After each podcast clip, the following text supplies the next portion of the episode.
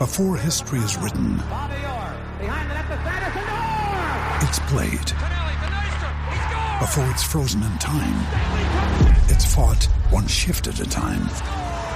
Before it's etched in silver, it's carved in ice. What happens next will last forever. The Stanley Cup Final on ABC and ESPN Plus begins Saturday. It's Church of the Corn with Zach Santi, Alex Drake, and Fitz on 1620 The Zone, 1620thezone.com, and the Zone app. Now, here are your hosts, Zach, Alex, and Fitz.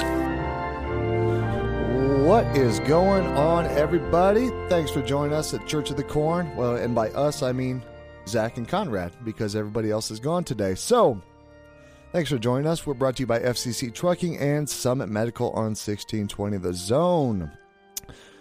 I am excited today. We get to watch Nebraska. Woo! There we go, Konrad. I like it. We're going to watch Nebraska, hopefully, maintain that number one spot in the division by beating Purdue. Go through some X Factor players in there. Uh, I'm going to go through an entire coaching staff today. Um, if we if we brought on a new coach, which I think we will, but it, it's it's a good one. I, I like what I'm going to do there. Uh, I'm going to go through some NFL power rankings because it's my show today, and Drake and uh, Fitz can't tell me we're not going to talk about the Eagles being number one. Best games for the day, recruiting with Munson, and then I'm going to try and make y'all a little bit of money as well. Maybe, or just lose it again. Um, but I'm going to start off today with some big stories, I guess, that are going on. And, or uh, I should say, MLB playoffs going on right now. It's, it's the big story, I guess, with without college football going on, or, you know, as well as college football on Mariners. Uh, yeah, right. And then uh, was, I think, the Guardians. Guardians also won previously, I think the night before as well. I think so. When I was listening to uh, CBS beforehand, I'm pretty sure that's what they said. Yeah, so I'm pulling up the uh, it right now. So let's see what we got here. We got Braves, Phillies. Oh, we got that's a bad spot for that game. Yeah, you got a 1 p.m. there. Guardians, Yanks, Astros, Mariners, Dodgers, Padres, and Padres just beat the Dodgers uh, two one yesterday. So it, it's going to be interesting there. But I'm gonna move on to stuff that I care a little bit more about, which is college football. I al- also am not that big on baseball, even though I am wearing minor league baseball. And that's I just yeah, I was gonna say you're you're wearing a jersey over there, Konrad, and Nope. and uh, your hat too. What Yep. hat, what hat is that? It's the Rocket City Trash Pandas, the greatest logo in sports. Oh my god, that is absolutely incredible. It's a raccoon in a trash can. That's a rocket. What uh what city is that in? I even Madison, Alabama. oh my god, that is the most incredible. I It's think the the, greatest. I think it's the best logo in the state of Alabama. If we're going to be honest with you, I mean, yeah, yeah. And that might not be saying much, but it's saying something, I guess. Um, venturing on from that trash panda hat to another thing in Alabama. Huge game today going on in Tuscaloosa, I believe it is. No, it's um in Knoxville. Uh, you've got Alabama and Tennessee, six and zero Alabama at five and zero Tennessee. That's going to be a barn burner. I'm I'm excited to see what Tennessee does with Heupel over there. He's he's an offensive, I'll say it, an offensive juggernaut, or he's created one at least. With what he's done at UCF and now moving to Tennessee, it's it's pretty cool to see um, a coach actually make that jump from, we'll say, a group of five to a Power Five program and do some good things. I don't know how long Tennessee is going to be able to hold, hold on to him, but I can't imagine there's a much bigger job that'll be opening up to kind of lure him away. I mean, it's a blue blood program, so. Um, also, I should say, if you guys have any comments or just want to join in the show, give me a call 402 951 1620. You get to talk to Konrad, then you get to talk to me. And actually, I want to pull up one other thing. Uh, so, Nebraska playing Purdue today. Huge game for the Huskers. Lots of injuries on both sides of the ball. It looks like a mash unit game the way that these teams are matching up right now. I know Purdue's starting two running backs, both out. That's always good. Um, your starting receiver doesn't practice during the week. Yeah, Charlie Jones, a transfer from Iowa, who actually is still was still dinged up from Iowa. Not not a shot at Iowa, but it is what it is. Ha, doesn't practice during the week, from from what I've gathered from a couple reports. Um, he pretty much shows up Saturday and is a gamer. Yeah, li- guy literally just shows up Saturday and, and balls out. And So then, like, how does he know the play calls and stuff? I'm I'm assuming he's got everything on tablets and able to watch film and all that, and probably does walkthroughs. But from what I think I read yesterday, the guy is so beat up right now that the only time he actually goes out there full bore 100 percent is on Saturdays. Okay, I guess that makes sense. So like he can get the mental reps and You don't want to re-injure yourself at practice. Exactly. Aggravate anything. Yeah, Okay. and and that it like I said, it's a mash unit with all the injuries. Your top two receivers, I think, top two running backs, quarterback, half the offensive line's out. Um, and, and Aidan O'Connell is starting, so that's good for Purdue because that guy masks a lot of weaknesses and actually has really grown into his arm talent. But the amount of injuries on just both sides of the ball and the line, Konrad, what do you think the line is on this game? I'm going to say it's an Ohio State type line. Fifteen.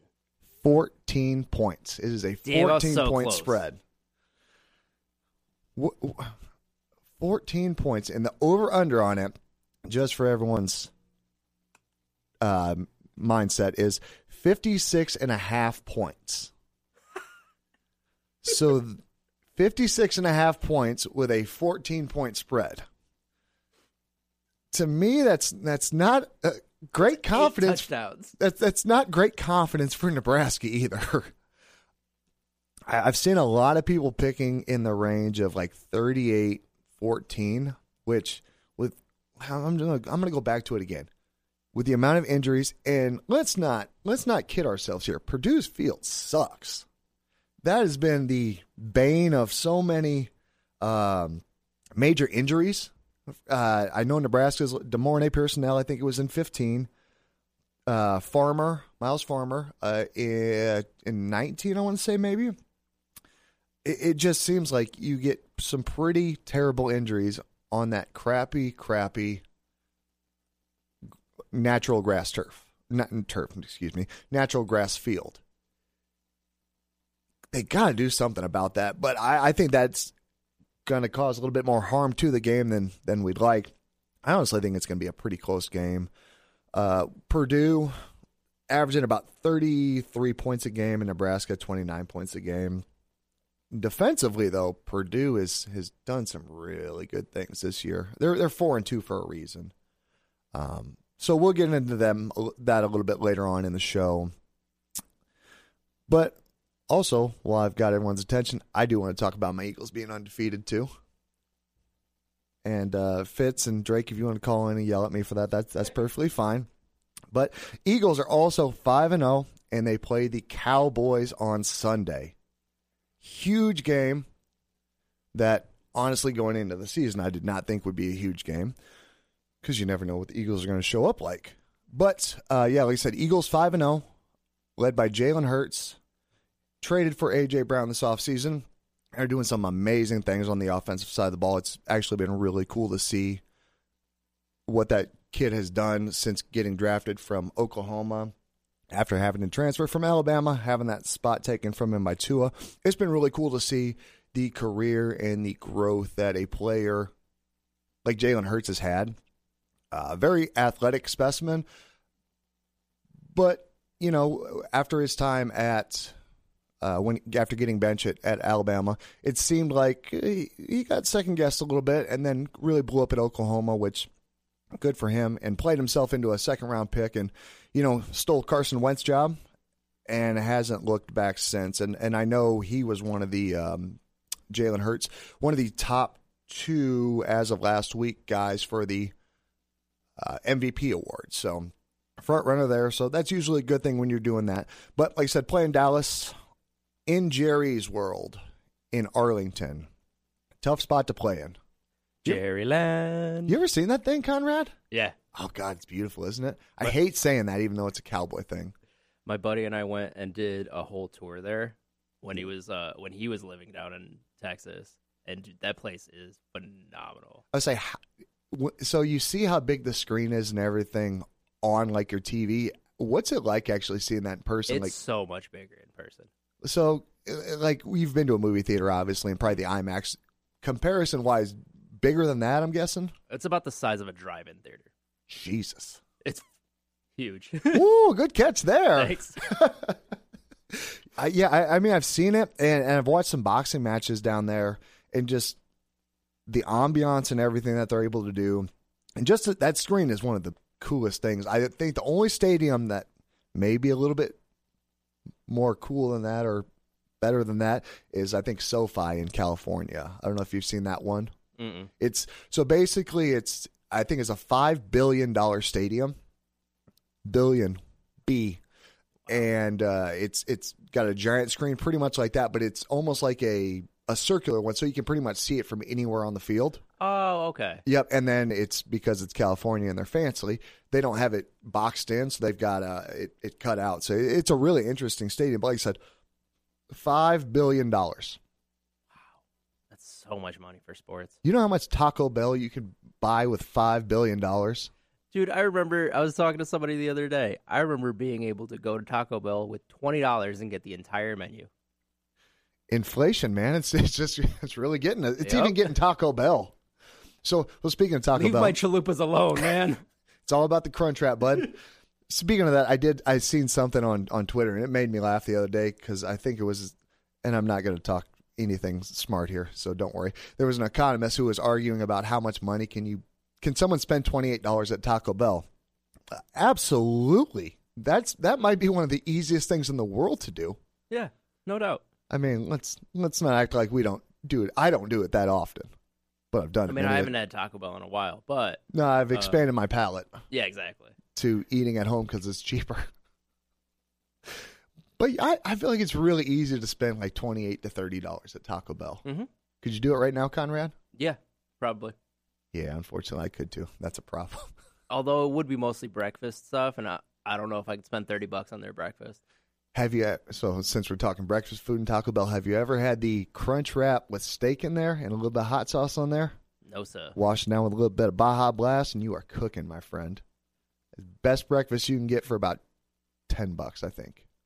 And I, I use the word best there very, very, very loosely because we're talking about Taco Bell. But Best fast food breakfast. there you go, best right. fast food breakfast. I I was gonna think. we- say because if you're gonna bring diners into here, like we got fighting words, man. Well, who's your favorite breakfast diner, Konrad? Lisa's Radial, Where's that at? 40th and um, Radial. I want to say Oh. probably. That would make sense because you know that. I, I I'm trying to think the best place I've had breakfast. I'm not a breakfast guy. That's fair. Yeah. but like I don't I don't know. I'm I'm not a breakfast guy, but if if you give me a big stack of waffles, I'll, I'll eat that. But any time of the day. But other than that, I don't like breakfast. Bacon. Mm. Bacon's an anytime food. That's very true. Yeah. Give Fat Boy here about five pounds of bacon. We're cooking.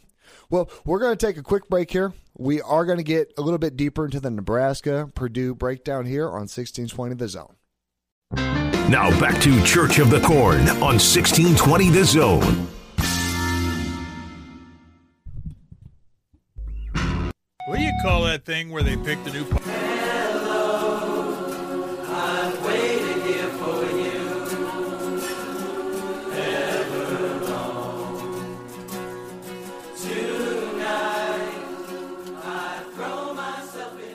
My bad.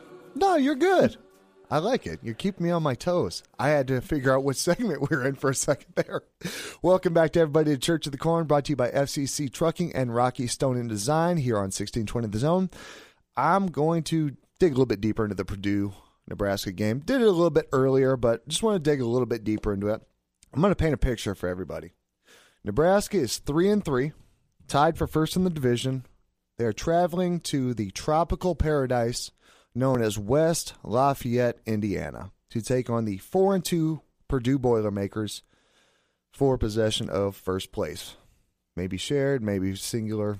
We'll see after how this race plays out today. Nebraska is led by an interim head coach interim defensive coordinator.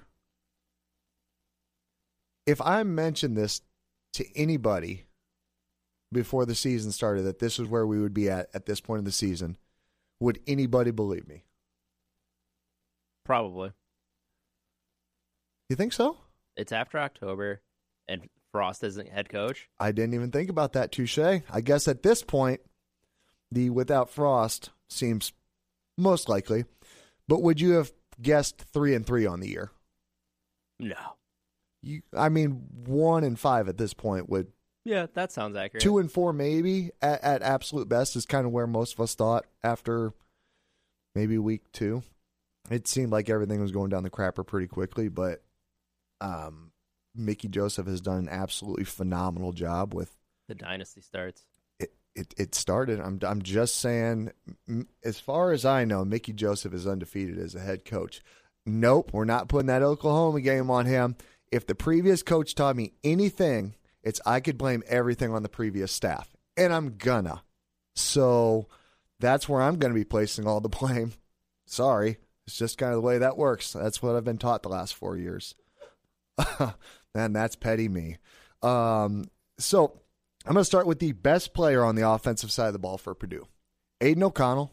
He is a hell of a quarterback, and he does have the best play caller in the division, voted on by most of the coaches actually, in Jeff Brohm. Jeff Brohm calls all the plays. Let's let's not let's not be on. Let's not think he doesn't. Um, he runs a scheme that's always given Nebraska a ton of problems. A very wide open offense. Aidan O'Connell on the year, for reference, is 10 touchdowns to four interceptions with almost 1,500 yards already throughout the year. He doesn't turn the ball over a lot, but you can trick him into making some plays because he's got that big time NFL arm and he can be tricked. I mean, let- let's be honest, any college quarterback can be, but damn, he's good. I'm really optimistic isn't the word. Pessimistic isn't the word. I'm in wait and see mode on that Nebraska secondary just because Quinton Newsome, while traveling, is dinged up. You've got a true freshman in Malcolm Hartzog who absolutely is balling out this year. Um, nobody, this was one of the least heralded kids in the class and is showing up and making the biggest plays. So Malcolm Hartzog there. And then at safety, uh, you've got Farmer and you've got Marques Buford. And Buford is balling out this year. I, I've said many a time, if you could take his skill set and take Deontai Williams brain and put it in his body, you've got a all Big Ten safety right there. He, he's a very skilled player. It's just he's green. He's got to get the playtime out there, and that's kind of what we should have expected going into the season. Athleticism, I feel like, has gone up, but it's it's at the cause of experience. So I'll, I'll be really interested to see how that Nebraska secondary holds up today. And as I brought up earlier, Charlie Jones, the transfer from Iowa, this is a stat line this year, and I feel like this could be compared to his entire career at Iowa and be really close. 50 catches, 603 um, yards, seven touchdowns. So he's absolutely gone off this year. I think playing himself into an NFL receiver, at least getting some looks after this year. That that secondary is going to have a tough job, but also that defense of line and edge players for Nebraska, they're going to have to generate pressure. If they can get pressure on Aidan O'Connell today, who is dinged up already, will play, and half that offensive line is out. You, it looks good for Nebraska, but we got to see something. Nebraska's been a second half team. They cannot afford to get behind against Purdue. Purdue will put up points if you allow them to. You're in Purdue's territory on that terrible field. So, leading to my next point, Anthony Grant. I think this game will come down to who can control the line of scrimmage. You've got two teams. Purdue doesn't necessarily want to run the ball. They can run the ball. They've done it to the tune of 11 touchdowns this year already. So they can run the ball when they need to, but they are without their top two running backs. Nebraska has their top running back in Anthony Grant, who makes chicken salad out of other things that chickens do. So he has he's been the perfect fit for this offensive line this year on the deficiencies, being able to make something out of nothing. And and he's getting hit two and three yards in the backfield and still making something happen. Nebraska just has to get a hand on some of these guys. Just just get in the way at this point. If you can do that, I feel like Anthony Grant can make something happen because he's done it. I believe at one point within the last two weeks he was sixth in the country in rushing. Pretty good thing. Can the offensive line for Nebraska hold up? I think the answer is a pretty easy no.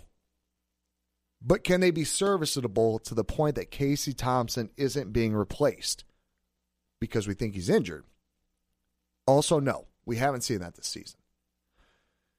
The staff has done a better job in the second half, and I got to say, Whipple has done a tremendous job with his play calling and adjusting to the game by moving the pocket, doing different things where it's, it's some shorter throws, not necessarily trying to force the ball downfield, which yes, you do want to do that to loosen the defense up, but you can't do it at the detriment of the health of your quarterback, which is what we've been doing, unfortunately. Thompson's a very tough kid. Um, I, I, don't have enough good things to say about him, and I know I was calling for uh, Chubba Purdy to be the starter this offseason, and I don't think Chubba's where he needs to be um, in the scheme wise. I feel like Casey Thompson is the best quarterback on roster the best for what this team particularly needs, and they need a strong leader. Casey Thompson has been that strong leader that even when he's getting punched in the mouth by that defense continuously, still goes out there and plays his backside off. Still goes out there and makes plays. Has he made a couple bad throws? Sure, he has, but it hasn't been where he hasn't been under duress. That guy's been pretty much dodging bullets all year long. The offensive line, I, I still want to hammer on that point because I think the offensive lines is is why we are where we are right now. We've got skilled players at the running back spots, the receiver spots, the quarterback spots. Thinking about our deficiencies in the offensive line, I think a nice little wrinkle would be to run a little bit more of a triple option concept. And what I mean by that, no, no, no, not flexbone. Not flexbone. Chill out getting the fake to Anthony Grant to get the defense flowing to one side and possibly having Trey Palmer on the other side. And then, okay, you're faking this way. Well, then you've got a Trey Palmer hopefully wide open. Just doing different things like that to get that defense flowing aggressively and taking advantage of it on the backside or getting a receiver to possibly go across the field when you're on, on a read play. It's, I, I feel like there are so many options out there, but I don't know if we'll have the three seconds to keep Casey Thompson up to be able to develop the plays. That's that's what we've been waiting on all season. Can can we get him to finish a game because he's not getting hit 50 times a game? That's terrible. Just terrible. Thanks, Charles.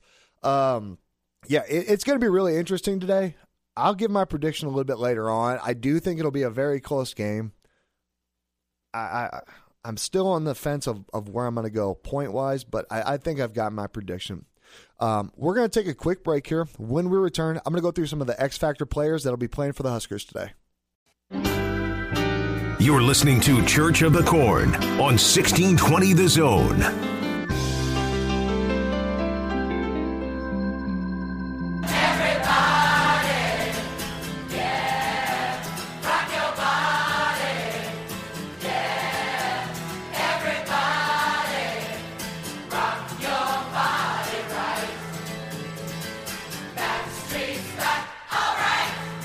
That's that's that's the best way to come back. Welcome back to the Church of the Corn, brought to you by Rocky Stone Design and Summit Medical Staffing. Konrad, where do you find all these? Because they are just incredible. I have a whole choir to work with. I, I love it. Just keep switching it up like that, and uh, yeah, you you just keep doing you. You do you.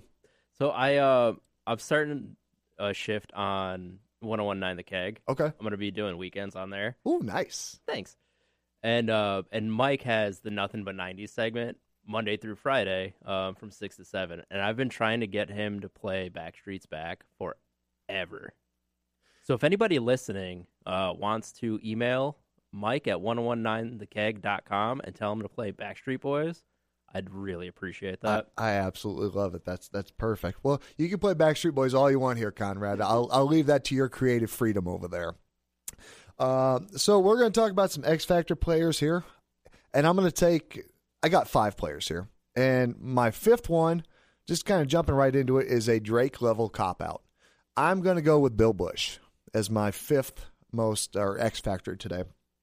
He's going to have his hands full. Uh, let's let's not kid ourselves. That Purdue offense is good. He's going to have to make some adjustments. He's got to get those boys coming out early. Uh, you can't afford to get behind two touchdowns early in the game. You got to make something happen. You got to you got to force it to some degree. I'm gonna be interested to see how that secondary plays again. I'm gonna be interested to see how aggressive that front four comes out for Nebraska, and also the linebackers because let's let's not forget uh, Reimers is also kind of dinged up. So two of your biggest defensive players are going into this game pretty beaten up. So Bill Busch going to have his hands full today. I, am going to be really interested just to just to see what he does because he has proven the last few weeks that given the time and um, just to have a little bit of gameplay in front of him, he's shown the ability to be able to get that defense to make the adjustments from first half to second half to keep them in the game and to make plays.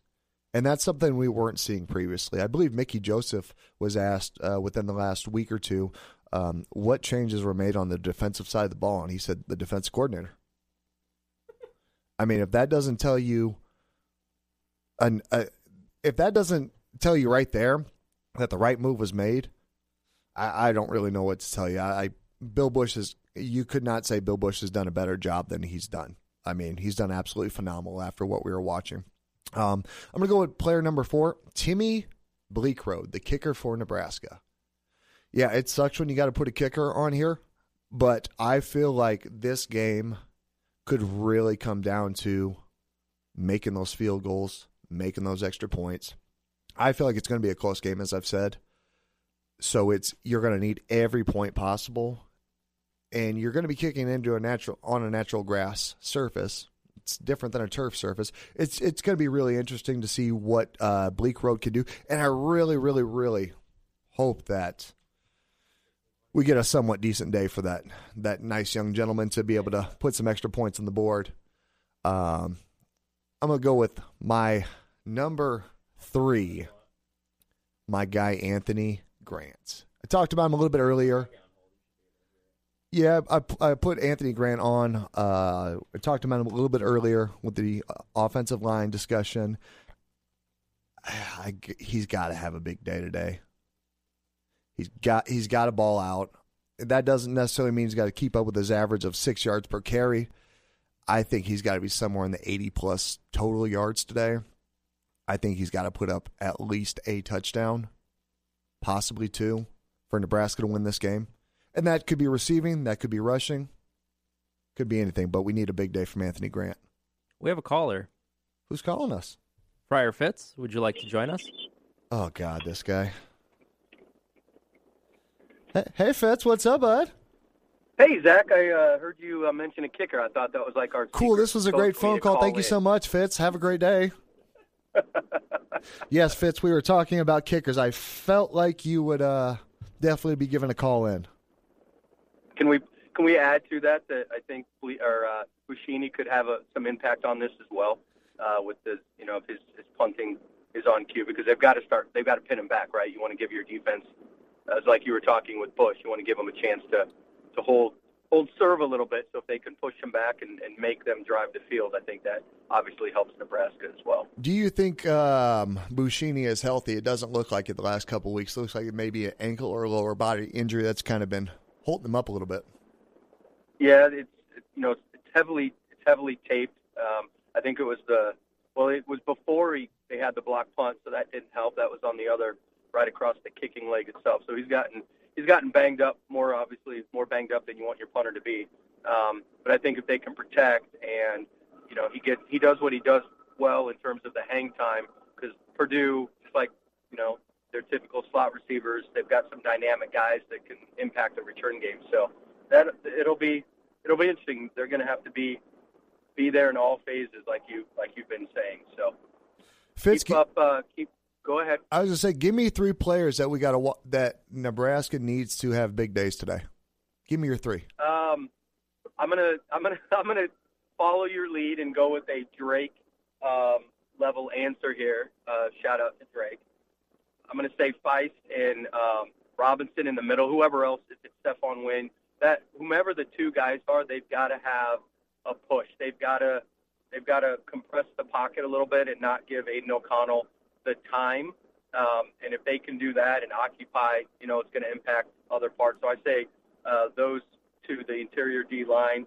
Um, I think Gifford or whomever is playing, you know, want to call it the nickel or whatever, um, that that player tackling in space, um, helping a little bit on the tight end, whether it's you know a chip getting closer line, things like that, and then uh, I'd say pick your pick your poison. One of those, and I know I, I know this is all on the defensive side of the ball, uh, but you know our our the corners have got to uh, to show up today um, and not you know not give in. It can't be you know let's see how it goes first half and then make adjustments. They've got to they've got to come out ready to play.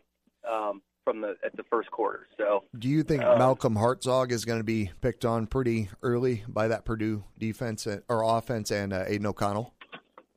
I think they're they'll probably do that, um, but at the same time, I think you also, you know, Busch even in just the two games they've done a couple of things to, you know, make changes and make adjustments and not it's not necessarily protecting guys. It's just it's we we talked about it at nauseum, simplifying the calls. The guys have their feet in the ground and they're ready to play before the ball is snapped. And every the calls have been made. The communication is there for the most part. So um, I think they're going to try, but I could also see you know them coming out and saying, okay, you know, here's where we're willing to take our lumps here, keep them in front of us.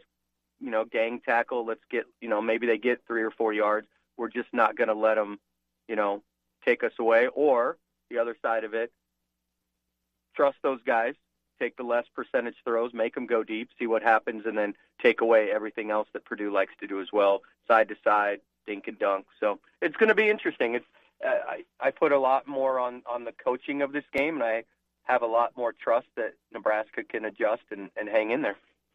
Fitz, give me your score for the day. Um, Nebraska 31, Purdue 23. Do you see the uh, line? It's 58 and a half. Is it up? What is it? 58 and a half. Okay. Or sorry, that's the over under. Over under, excuse me. Yeah, I'm a little low. I think it's 12 and a half, 13, right? Yeah, I think the um, the line is 14 as I last seen on ESPN. So it could have updated, yeah. but it was 14.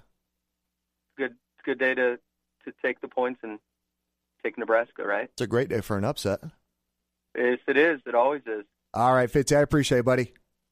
All right, we'll talk to you later. Have keep up the good work. Take care. Have Thanks, buddy. Day, Konrad. All right. Well, Fitz hit it right on the head. Um, I'm just going to jump back into it. Uh, Ty Robinson. Ty Robinson's got to have a big day. When Nebraska recruited that young man and beat out the Alabamas of the world for him, I mean, I think we all thought we were getting a big time defensive tackle recruit, and he's shown flashes. And it's been the last probably three games or so that he's really, really shown up and shown the promise of the defensive tackle that he, he can be. And same thing with Feist. I'll give Feist all the credit in the world coming in as a walk on uh, out of Nebraska and, and, making some big plays last couple weeks, uh, getting half sack against Rutgers, I believe, as well. Those D tackles coming up big. And then my number one player that I got to see have a big game today our guy, the transfer from TCU, Ochaun Mathis. One of the most highly sought after defensive ends in, in, the transfer portal. He has shown up week after week after week, and it may not show up in the, the sack numbers, but the kid has just balled his backside off since he's put on that scarlet and cream. I, I think this is the day where he could put up some more sack numbers. Uh, Purdue is going to give him every opportunity to do so. And I think he's I think this is where we're going to see a big day from Ochaun Mathis. I think he's going to show up every quarter. I think Nelson will have a good day as well, but I think Ochaun, this is the day where he's going to come out and and you know show that he's a star. I think if they do that, and and obviously I've got a few guys on the defensive side of the ball, one, two, technically between defense and special teams, I got four on my five. So tells you how big they're going to be today it's going to be close. I will say I do have Nebraska winning the game. I'm going to go Nebraska 28, Purdue 24. So I've got a very close game. I think gets decided in the fourth quarter. We are going to take another quick break here. When we return, we are going to go into our coaching conclave, and I'll break down the new roster. It's Church of the Corn with Zach, Alex, and Fitz on 1620 The Zone. What do you call that thing where they pick the new pope? Are you talking about a conclave? Dearly beloved, we are gathered here today For this week's edition of Coaches Conclave. Coaches Conclave. Coaches Conclave. Coaches Conclave. Conclave. Welcome back to the Church of the Corn, brought to you by FCC Trucking and Doug Basse State Farm Insurance. Konrad, have I mentioned that that's my favorite intro? It's just Bo- now that I know what a, and Fitz have, yeah. And Jimmy said it yesterday, and I was like, I was saying now that I know what a conclave is, it makes it a lot better. I had no idea what that was when you guys kept saying it for the first couple weeks. So now I know, so that's good. Um, let's talk coaches. Since Drake and Fitz aren't here, I'm going to give you a whole staff today. Um, if you have any, Mike Leach, Mike Leach, Mike Leach, Mike Leach, Mike Leach. He's like Dylon. All he does is spit hot fire. Dylon, Dylon, Dylon, Dylon, Dylon. Ah, yeah, yeah, I, hey, if we're just going to bring Mike Leach in for everything, I'm cool with it. I, there's no way that can fail, right? No, no. no. If you want to join in the conversation at any point today, give us a call 402 951 1620. Here is where I'm going to start off with. I'll say Mickey Joseph. I'm going to start off with him. Will be on the staff. But my head coach that I'm picking for the conclave, Dave Aranda from Baylor. Yes, I am aware they lost to West Virginia. I don't care. Crazy things happen in West Virginia. So I don't care. I don't care about that one. Um, John Denver's a liar anyway. So I think Dave Aranda would, would be a great guy just because, number one, he's been at some big stops along the way from Wisconsin to LSU to now being the head man at Baylor. You see how respected he was at Wisconsin. Nebraska had to play him many a time and go into that wood chipper known as a defense. And he did work every time what he did at LSU, being the highest paid coordinator at one point. I believe he was a $2 million defensive coordinator. Absolutely phenomenal and worth every penny for him. Because that was the year they won the national title back in 2019, I believe. And now he is at Baylor. Big 12 school. His record isn't going to blow you away as far as wins and losses and, and, and what he's done down there in a short time. But he did have that team ranked pretty high in the top 10 this season um, and until the last couple losses. But uh, he's had him a top 10 program in the country. I know. I think Matt Rhule did as well, and Briles did too. So it can happen. Uh, you're at Baylor, private university down in Texas. I mean, you're in a recruiting hotbed. All you got to do is win, you can get players. What he's done down there, though, um, by keeping it at least going, it's it's been really impressive this is one of the few times that I would like a coach to bring an offensive coordinator with him. Jeff Grimes. I want Jeff Grimes to follow Dave Aranda from Baylor.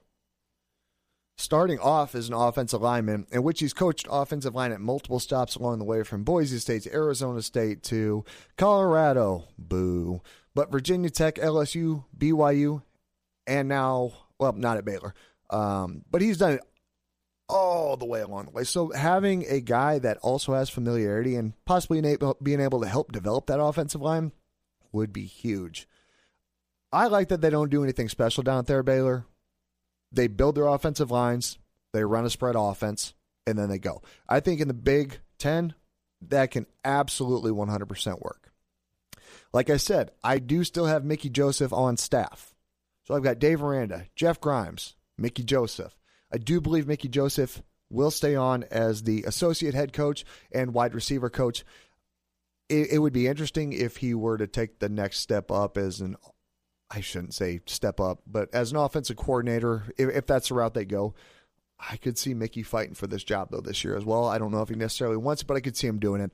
But uh, associate head coach and wide receiver coach, um, I've got Bill Busch sticking around as the defensive coordinator. I think thus far he's done enough to show that he can not only work with talented players, but he can teach them. One of the biggest things I said this offseason Nebraska needed to hire when they brought in coaches was teachers, not implementers. And I keep saying that because that's that's where we are. We need people to teach, not implement at this point.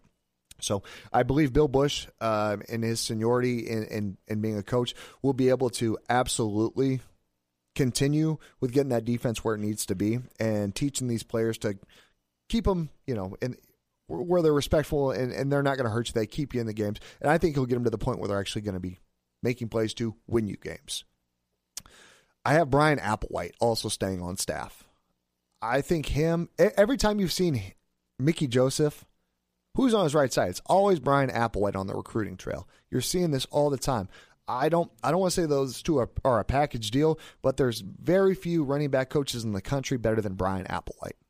When he was signed here, there's a reason that you went out to, and stole him from TCU. He's one of the top running back coaches in the entire country, and he probably brought one of the top running backs with him in AJ Allen. So I think Applewhite is another must. As as I've talked to many of you, uh, Bill Busch, Mickey Joseph, Brian Applewhite. Those are the three that you have to keep around for continuity's sake. It's very rare that you're going to be able to do a full transition from one staff to another staff with very few change, with no changeovers or no holdovers. Excuse me. You need those guys that have that familiarity with the current roster, the current recruiting staff, to be able to bridge that. And I and I think those three, which are the best recruiters on your staff, by the way, would be an excellent addition for Dave Aranda starting off in the Big Ten. I've been on the big the Dave Aranda train for a little bit now. Between him and um, Lane Kiffin, it's it's one A, one B for me. I don't think you can go wrong with either one of them. And what they've done at and, and the places they're at, Lane at Ole Miss and Dave Aranda down at Baylor, they've done some really impressive things. They've, I would say, they've maximized what they have on roster right now it's crazy to say that the Big 12 has kind of turned into a a, um, a wood chipper, but they have with your Oklahomas, your TCUs, your Baylors. I mean, you've got those teams round robining each other right now and picking each other off one by one. You've seen it with uh, um, uh, Kansas getting picked off last week. So it it just seems like the Big 12 is there for the taking right now. Can Aranda win it this year? It's it's an uphill fight right now, but but I think he's a good enough coach to be able to rebound and I, I would say fin- finish with an eight or nine win season this year. I, I think they can do that, and it, it's it's going to be unfortunate when we we take uh, Aranda from Baylor, but hey, it is what it is. So once again, my coaching staff: Dave Aranda, Jeff Grimes, Bill Busch, Mickey Joseph, Brian Applewhite. I think it's a pretty rock star coaching staff. Um, we are going to take a quick break here. When we return, I'm going to go through my NFL power rankings. I hope there's Bigfoot. I don't think there is. The reason I don't think there is because we found bones of dinosaurs and everything else, but we haven't found bones that I've heard of of Bigfoot. Aliens, I suspect there is, and I don't know that they're um, they're little green men, and I don't know that they're specifically um, in our galaxy. I certainly get the impression that uh, there's people out there in journalist land that think. Uh, and I know this for a fact because I was a journalist for two years. If you think about it, even though I had to be um, tutored by experts, Jack Arute and uh, Roger Twibell, but uh, uh, you know, there's a lot of them in your industry that thinks the, that this is an episode of the of the Roadrunner, and so you know, it's all Wiley Coyote going back there reinventing something to see if it'll drop on the Roadrunner and mash him. You know and there's maybe a play or two of that, as in one or two plays each week. But there, yeah, it's a it's a game execution, um, you know, and that's we didn't execute well. You know, guys trying to over execute, worry about the other guy's job. It's a game execution, so I don't think they're going to reinvent something. They're not going to say. You know, get a bunch of. Uh, they're not going to go draw on the drawing board and break out a bunch of boxes that say Acme on it and break out a bunch of equipment and uh, try to build a catapult and all this uh, stuff to ensnare us. They're going to say their stuff's pretty good, and they're going to line up and they're going to do it the best they can, and and hope to execute better than we do, and uh, go from there.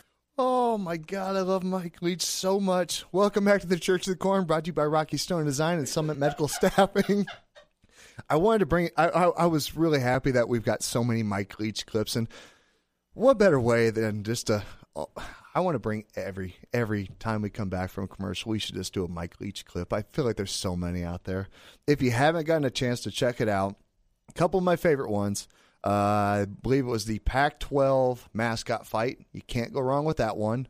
Yeah, I got that one queued too. Phenomenal one. There was one a couple weeks back where uh, there was a news or a sports report. I think was on ES, ESPN or SP, SEC network. There we go, dummy.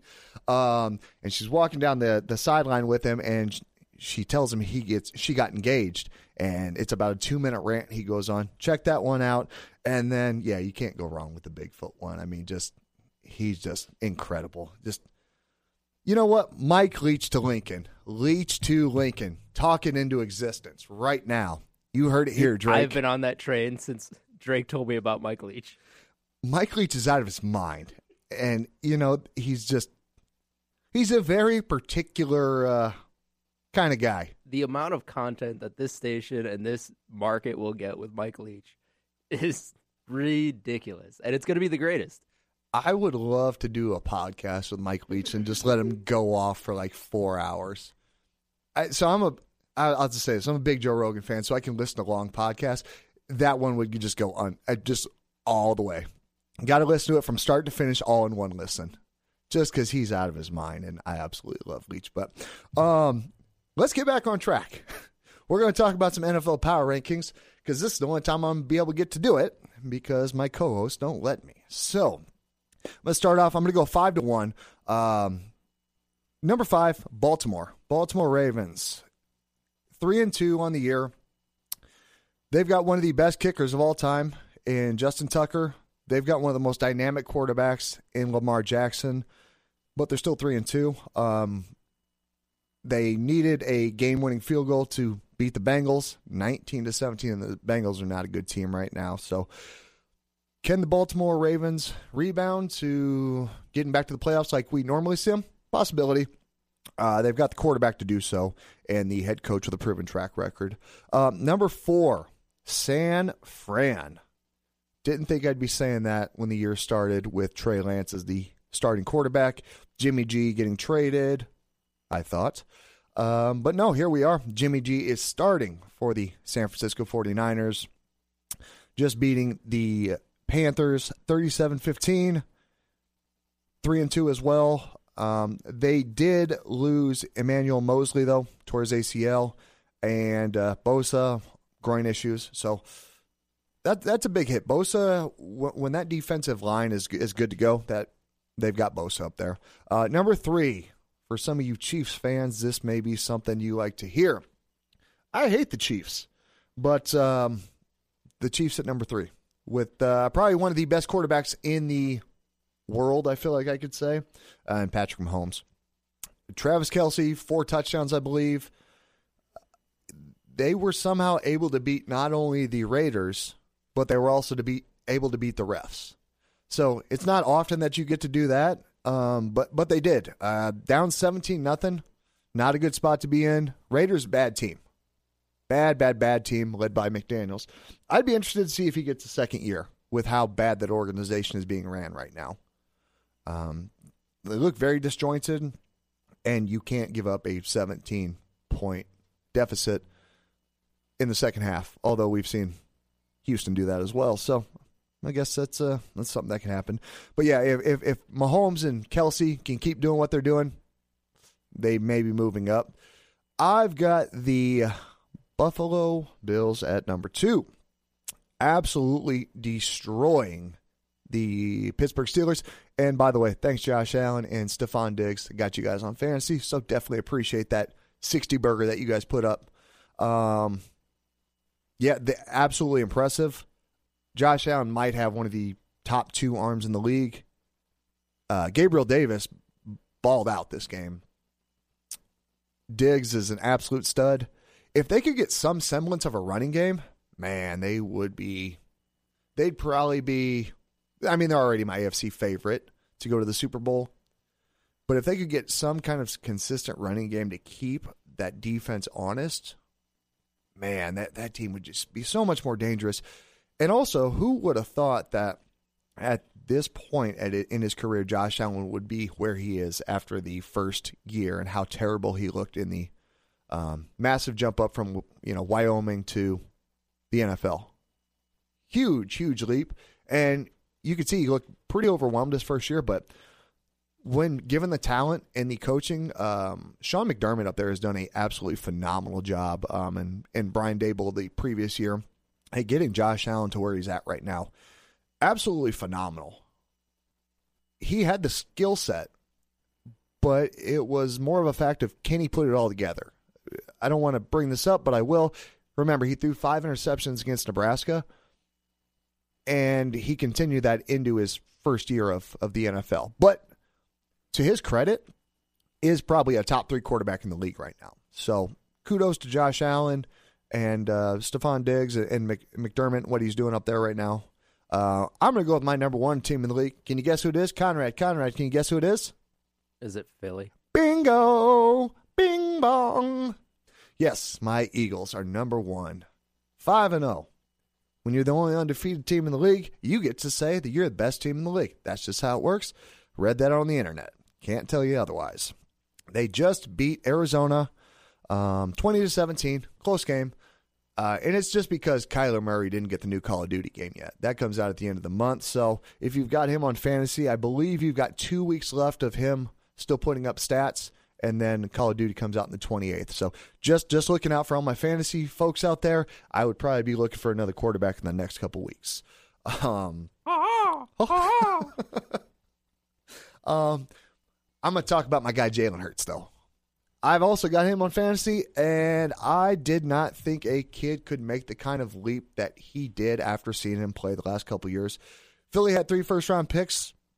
I was I was okay with them spending a first um, on on a quarterback, not last year, but this upcoming year, unless Hurts showed otherwise. Well, Hurts showed otherwise. Having that team undefeated, um, and and having Eagles fans absolutely take over Arizona was was great to see. A lot of injuries for um, the Philadelphia Eagles right now. Big game with Dallas on Sunday again. Um, and I misspoke earlier. It is in Philly, not Dallas, which is even better because I can't wait to watch all my Eagles fans in the crowd celebrating when they beat Dallas. Um, How badly is Philly going to get burned down? Oh God, um, I, it'll be fine right now. But I'm going to tell you, if they go to the Super Bowl, which I've got them going down, I've got Eagles in the Super Bowl this year. Homer. If the Eagles win the Super Bowl this year, there is a good chance I'm going to be down there in, in Glendale, Arizona anyway. But I was talking with another Eagles fan. Maybe we make the flight up from Glendale, Arizona to Philadelphia to partake in that uh, celebration. Last time, just for reference on what a Philadelphia fan did, last time the Eagles won the Super Bowl, they ate horse poo. I mean, that just feels like a regular Saturday night in Philly. It's probably pretty similar, but this this gentleman did it with a smile on his face. Oh. Yeah, you can't do it with a smile on your face. Did he at least put it in like a hoagie and, and all that? Oh no, he just took a giant. This dude was like six foot eight, too. Just took a giant handful and just nom nom nom nom nom nom nom. It was not. right. It was not good. It was. I watched it a couple times because it was funny, and I'm a degenerate and Philadelphia fan. I'm like, I get why that dude did that. I would never do that, but I get why they did that.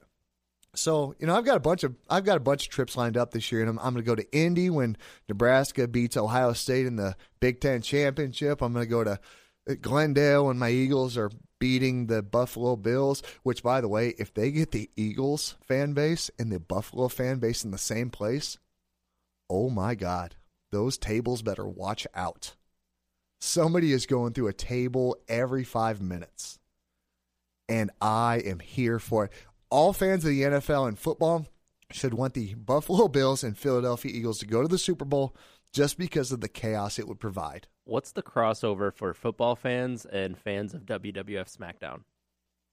God, that's a great question, but there's got to be a huge number of them in, in, in Buffalo. I, I almost wonder if like Lowe's and everything is sold out of folding tables out there all the time just because so many people go through them.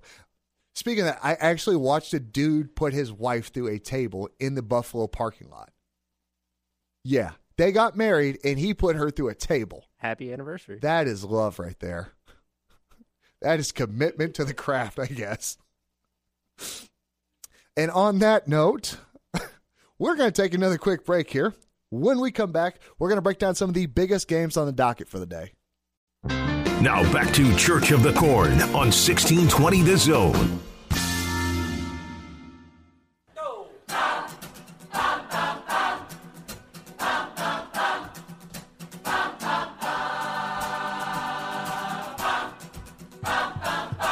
Welcome back to the Church of the Corn, brought to you by Doug Bosse, State Farm Insurance, and Summit, Summit Medical Staffing.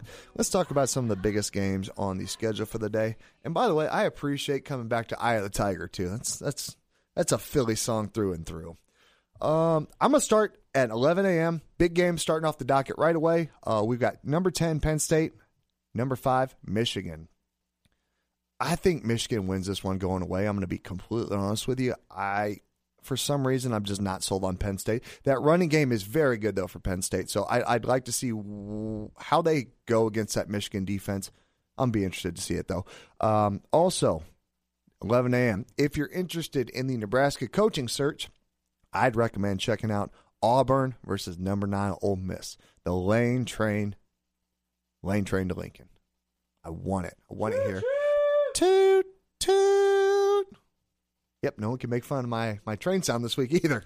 I love this. I'm gonna start doing this show by myself all the time. Um, two thirty, Alabama number three versus number six Tennessee.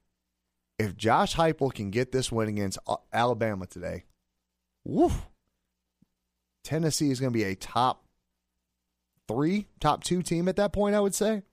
Going to be interesting to see if they can get it done. Um, I, I know Bryce Young's been hurt the last couple weeks. I'm not. I did not hear if he was back in today. Uh, if not, I got to put Alabama on upset. Um, also in the Nebraska coaching search, two thirty as well. Number eight, Okie State with your guy and my guy, Mike Gundy. He's a man. He's forty. Well, I think he's fifty-five now, but he was forty at one point. Versus number thirteen TCU and Sonny Dykes. He's got Max Duggan balling out over there. I, the most insane thing to me is we got one of their best defensive players, and that defense is still going insane. It's it impressive to say the least. Um, so yeah, that's at two thirty. Okie State versus TCU at six thirty. I got a little bit of a gap here, but the crazy pirate himself, Mike Leach, number sixteen in the country, versus number twenty two Kentucky. I'm gonna make I'm I'm going to say Mike Leach gets Kentucky here. I want the Pirate to win. I want more. I want more clips from him. Mike Leach is always a winner in my heart. Mike Leach is always a winner in all of our hearts. Should get a tattoo of Mike Leach's face right here, right over the heart. Is that too much? I'd do it. Although I already have a, a whiskey jug over my heart, so like on the other. I got an idea, Konrad. So you've got enough chest space there. Put Mike Leach right on the side of it and act like he's drinking into it. Hell yeah. So hey, Done. I'm a, I'm an idea guy. That's why they keep me around in this place. And they're not good ideas, but they're ideas. And someone's got to be the loudest one in the room just to yell dumb things. And that's what I'm really good at. I've done it for an hour 22 already. So, yep. Um, I'm gonna move on to my next game it's it's much watched TV. It's at also at six thirty. It's Nebraska versus Purdue. Yay! I just really hope that we win, not because I want Nebraska to win or anything like that. Uh, I'm doing Big Red overreaction later today, and I just don't want a lot of angry drunken calls. Oh God, Konrad, I am so sorry for you. That's it. That's all I, I want. I That's why so I want bad. the win. Uh, you, it's totally selfish on my end, but no, I, I completely get the the understanding of why you want that to happen. I, I got a question. So, have you done a whole lot of big red overreactions? Yeah, I did one. Um, I think it was last week's. No, no, it was the week before. What's it like being on that side of the uh, monitors dealing with that kind of chaos? There's a lot going on, man. I mean, my my hand is on the dump button a lot, just in case anybody says something. I mean, yeah, that, and especially because you're not getting people that are uh, sober at no, all. no, no, no. Yeah, Uh, because that was that was a night game, and then this one's gonna be also a night game. Yeah, so you're going to be getting calls probably about 10 p.m., 11 p.m. I would say tonight. I Mhm. mean, it's it's a passing game, and that's what Purdue does. So I picture it along the lines of that um, Indiana game. Yeah, I'm gonna be here till like 12:30, 1 a.m. Oh God, that's that is absolutely. I will say I have Gary though, just Oh, like I you- did last time, and he's he's fantastic at Gar- hosting it. Gary Sharp is a black belt of dealing with uh, drunken callers and idiots. I, kudos to that man. It's it's great to watch that craft. I, I was just I have not ever done a big red overreaction. I've called in a couple of times. Uh, one time it was Colorado, Nebraska. I, I was not sober for that one. I was I was pretty sad that one too because that was when Nebraska was up and then they ended up choking that game away. Should have should have known that that was a reflection of things to come for the next four years, but it's okay. I'm I'm over it. I've that doesn't haunt me daily or anything like that. I've, I've grown up. I've grown past that. Do you need the number to my therapist to get over that? Yeah, Or- give give me that off once we get off the air. All right. um, last game I got on the schedule for the day: number seven USC versus number twenty Utah. I know a lot of fans, uh, Nebraska, were also interested in Kyle Whittingham from Utah, who is a phenomenal program builder. Um, I don't think Lincoln Riley is just ready for the big times yet at Nebraska, so we're going to leave him off the coaching list. I, I don't care if he's got the number seven team in the country. That's a joke. That's sarcasm. Um, I, I think he's just a little bit o- older than than we'd like on the downside of his career, and honestly, I, I I don't ever see that guy leaving Utah. Such a cushy gig up there. Ain't no way he's leaving. So, great docket of games for the day. I think there are some sneaky good ones on there. I, I kind of wanted to do this too. I was thinking about this, and I want to I want to track and see where I'm at. So I'm going to pick all these games. I'm going to pick the winners and loss. I'm not going to go against point spread. I'm just going to go outright, and I want to see what kind of record I got. So Penn State, Michigan. I'm going to go Michigan. I'm going to go Auburn, Ole Miss, Ole Miss. I'm still going to take Alabama. I'm going to take Alabama over Tennessee. I'm going to go Okie State over TCU. Um, I, I am going to go with the upset of Mike Leach. Mike Leach over Kentucky. I'm Mississippi State, Mike Leach. Nebraska versus Purdue. I already picked the upset, so I guess I got to roll with it at this point. Nebraska 28, Purdue 24. And the last game on the schedule, USC versus Utah. I kind of want to see chaos and go with Utah over USC. I do. I always vote chaos. You know, being a Nebraska fan the last few years, I've I've become not comfortable, but I enjoy watching chaos because if my Saturday's going to get ruined, your Saturday's going to get ruined. So that's what I'm always kind of cheering for. Con- So Konrad, I got I got a question for you. So mm-hmm. this this may be a kind of sneaky big win for for a team. So Kansas is number 19 in the country right now, and mm-hmm. they play at 11 a.m. But they're without their starting quarterback. Do you think they can beat Oklahoma at Oklahoma? So they're out there starting quarterback, and I believe st- out there starting wide receiver or running back as well. Probably not.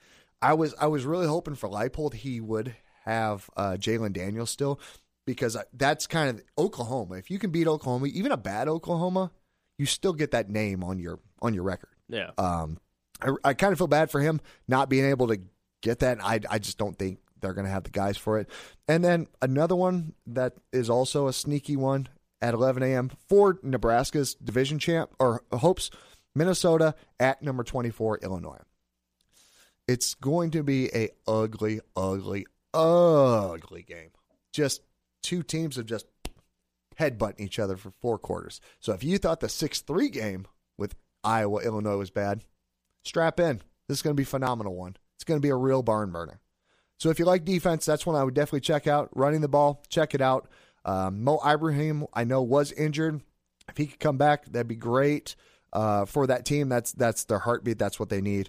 But yeah, it, it, it's a great docket of games today. I'd recommend checking it out um, all day long. Be a degenerate. get rid of your honeydew list and uh, just say you heard it on the radio because they can't yell at me just at you. We're going to take another break here. When we return, we're going to talk to our favorite guest, uh, On Three's very own, Brian Munson, here on Church of the Corn. You're listening to Church of the Corn on 1620 The Zone.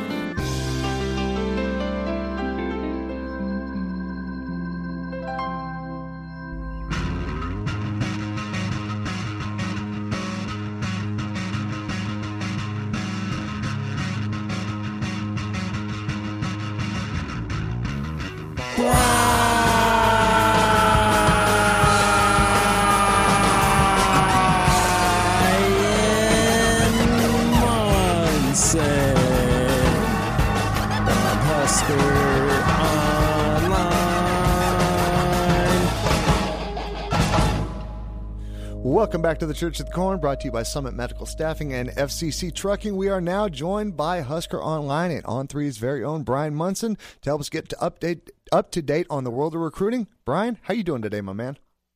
Good morning, sir. There's only one of us today.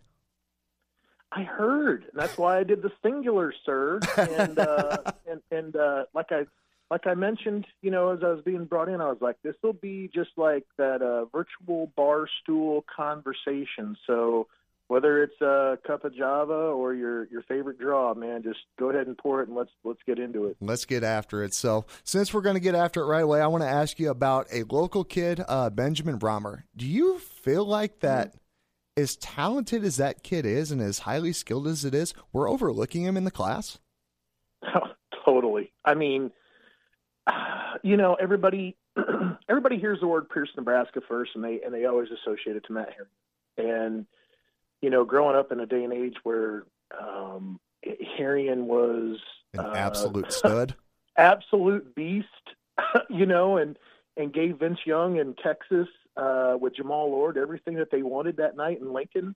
Um, it was uh, it's it's a it's a great comparison. It's a great comparison, number one. But it's like it's like Benjamin is has got that capability to like you know even though he's from Pierce if if the, if there was just a little bit more social media activity if there was just a little bit more shameless self promotion and he does none of this if you go on his Twitter feed you won't find any recent tweets. Like he he's just not into it. And and, and I, I think it says a lot to to me about you know where he's at mentally where he's at with his commitment, where he is kind of at with, you know, just not necessarily needing all the flash and all that stuff. But if he was, if he were, if he was just, you know, signed himself as an agent and decided to go ahead and step out a little bit, I think he would probably rock it up um, a few a few more a few more lists. But I mean, thank goodness for Nebraska that he's not because that is a that is a real complete playmaker. And, and I, I brought it up, you know, earlier on the board.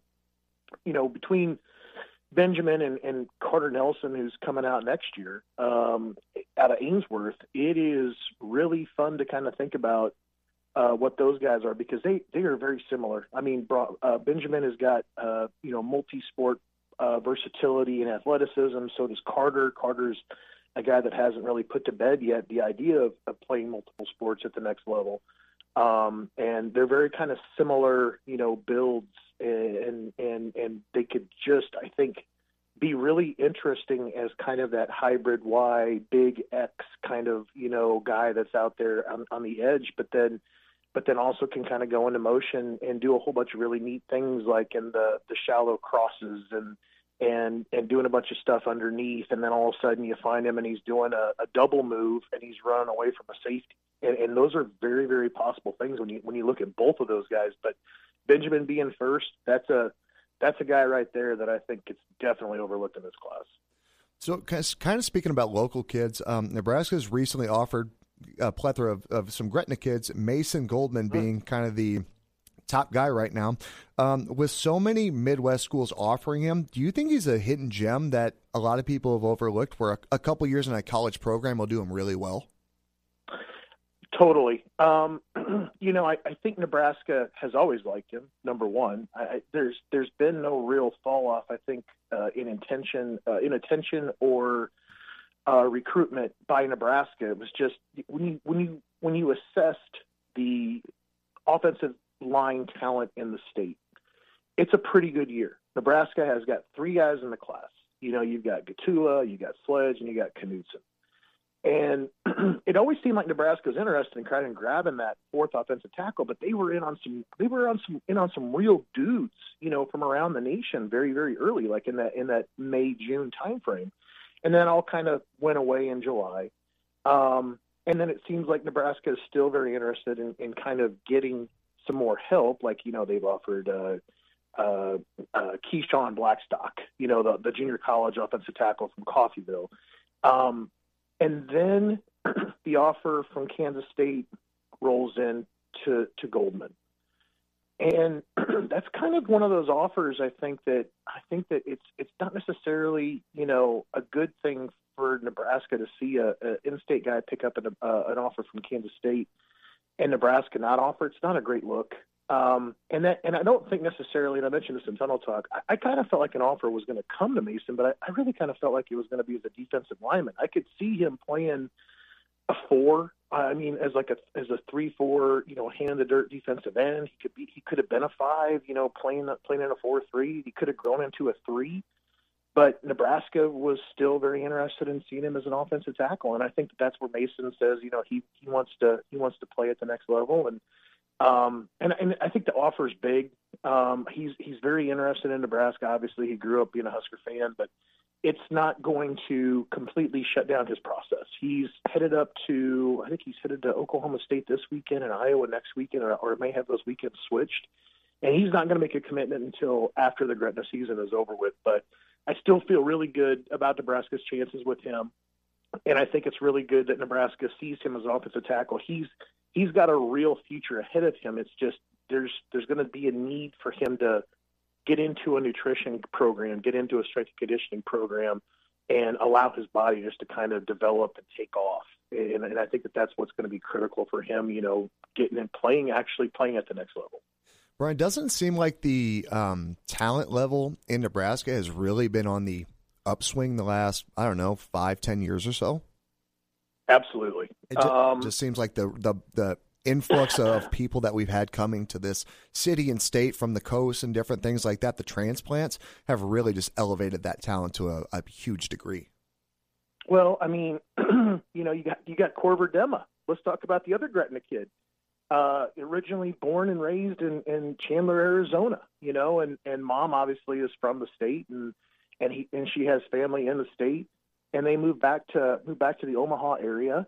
Uh, but that's a that's a transplant with my air quotes kind of hanging up there. But I think that beyond just like the transplants, I think that there's you know there's some other things that are kind of in kind of in play and that are working. I think for the, the for the uh, the kids there in Nebraska. I think that you know, I'll bring this up, and it's kind of like people are going to beat their heads on their keyboard or their steering wheels as, as they're driving around and when they're listening to us. But COVID has changed the recruiting process, and the, the, the recruiting process has changed, you know, with COVID because you had coaches that had to find a way to locate talent that they that didn't include them getting on a plane or getting in their car and, dri- and driving to a school and watching the kid in person.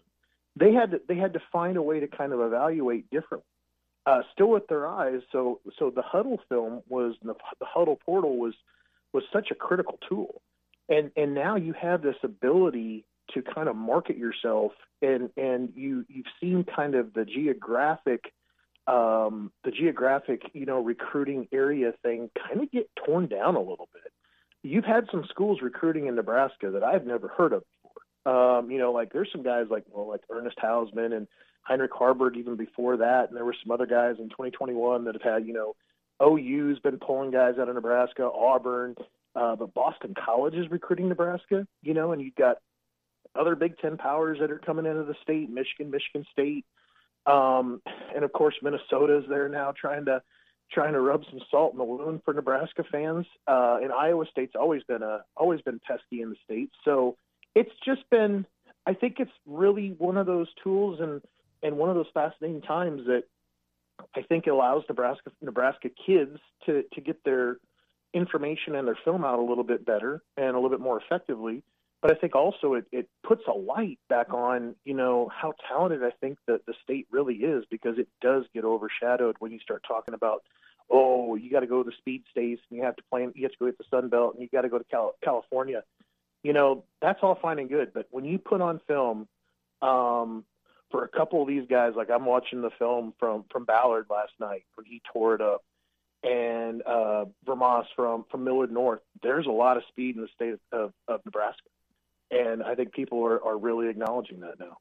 Yeah, it's really cool to see. I know just from you know, I'm 32 now. Just from when I was in high school to seeing where or how much more evolved the players are, it's it's really kind of cool to see. Um, there there's one player I have a specific question about, and it's it's a little bit more of a national recruit that we've got, William Pop Watson. It sounds like he may be uh, doing some looking around, possibly at maybe Virginia Tech. Yeah, I it, there's you know uh, William and I have had a pretty good working relationship. Um, when I have called him and he has uh, not, you know, answered the phone immediately, he calls back. Or if he doesn't text me back right away, he does text me back. I called him and texted him on Thursday multiple times, and I've got no no no feedback from him yet. And this was just to try to confirm the rumor that he was taking a visit. Um, and I, and I think it makes some sense. I mean, if you look at it from a from a standpoint of Nebraska fans, and I didn't know who William Watson was before Mark Whipple became a, a, a offensive coordinator in Lincoln. Um, but it made some sense that that Whipple was kind of bringing along a guy that he knew that that he had worked with that he probably would feel comfortable with. And I mean, when you thought about it from that perspective, it, it made some sense. But there was also a really really good crop of quarterbacks in the area. I mean, you had Flores, another Gretna guy, uh, J.J. Cole. I mean, there were there were there were dudes. There were some dudes there in in, in the area, uh, border states uh, as well, and and just to kind of you know not really give them the their the interest that they probably deserved uh, or to make them a higher priority to you, they, they decided to go ahead and recruit and, and offer and get a take a commitment from a kid from Massachusetts that was completely and totally, you know, caboose tied to the offensive coordinator. Then, of course, Scott Frost gets let go. Mark Whipple develops some sort of health issue, and there's obviously a rumor, you know, floating around about that too, about how much longer will he, you know, really be with Nebraska, if it, even if it lasts the entire season. Um, so I understand the move by Watson because I, I, I would I if I were him, I would wonder about my position in the class. I would wonder about you know um, if if something were to happen, you know, another head coach is brought in and they didn't see eye to eye, and Whipple wasn't retained or Whipple decided to leave. Uh, I would wonder if, if they would honor my commitment as well. I mean, it's just it's not taking anything away from Watson as a player. That's certainly not the case. But I think it's also just kind of you know, there wouldn't be that connection back to Nebraska if Whipple wasn't the offensive coordinator. So makes some sense that he's doing it, but I think it puts Nebraska in, in a real tough spot, if, especially if they decided that they really wanted a 2023 quarterback. I mean, it seems like at that point you would really just have to wait it out and see whoever the hire is if Mickey's just retained, um, and then decide you know which way you're going to kind of go with it. Yeah, that was going to be my uh, kind of follow up question. Is with him having a I don't want to say an exclusive tie to Whipple, but an exclusive tie to Whipple. And if he does decide to commit and go elsewhere, it would make sense having that tie, you know, go up in smoke. Who would, is there any name that you would have for Nebraska fans to really move their focus toward? I mean, nothing that has the stars that I think Nebraska fans are looking for when it comes to a quarterback.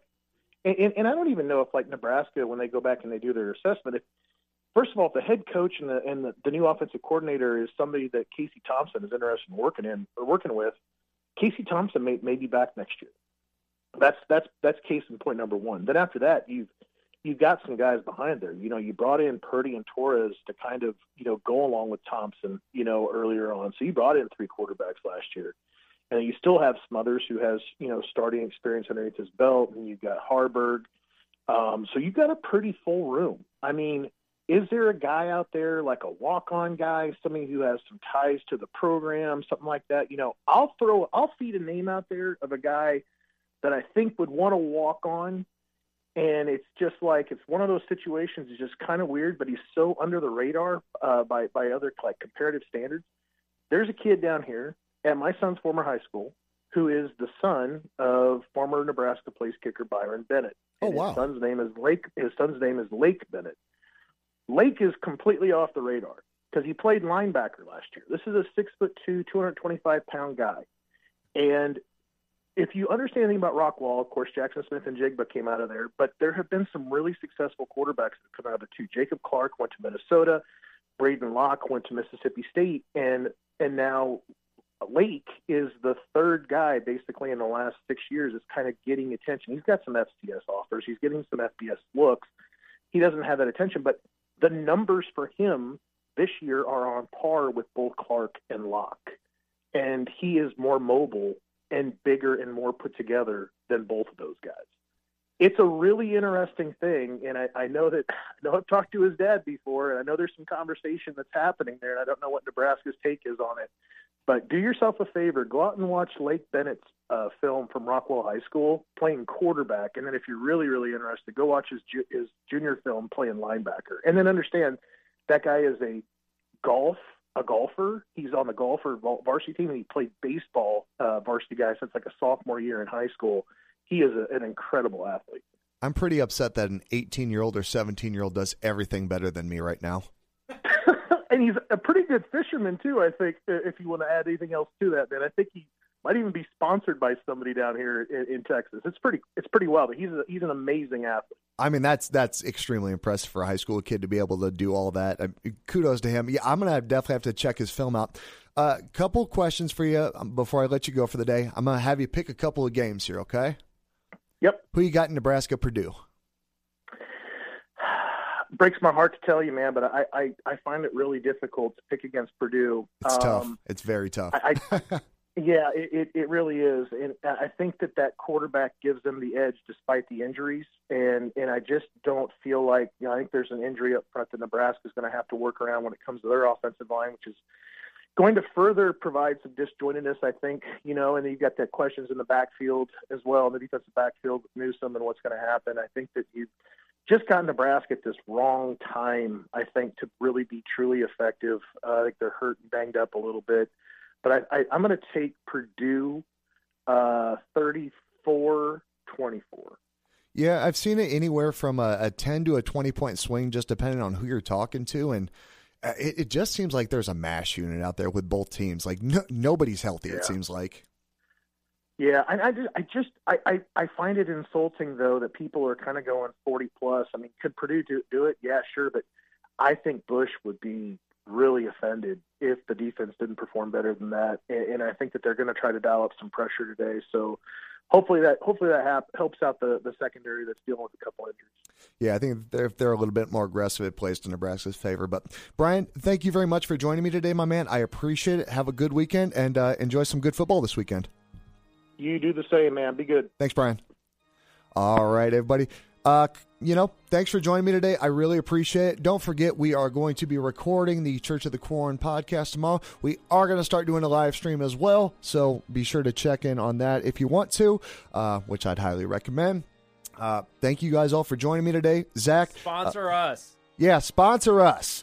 Uh, for Fitz, for Drake, for Zach, for Konrad. Thanks, everybody. Have a good rest of your weekend. We'll talk to you. Bye.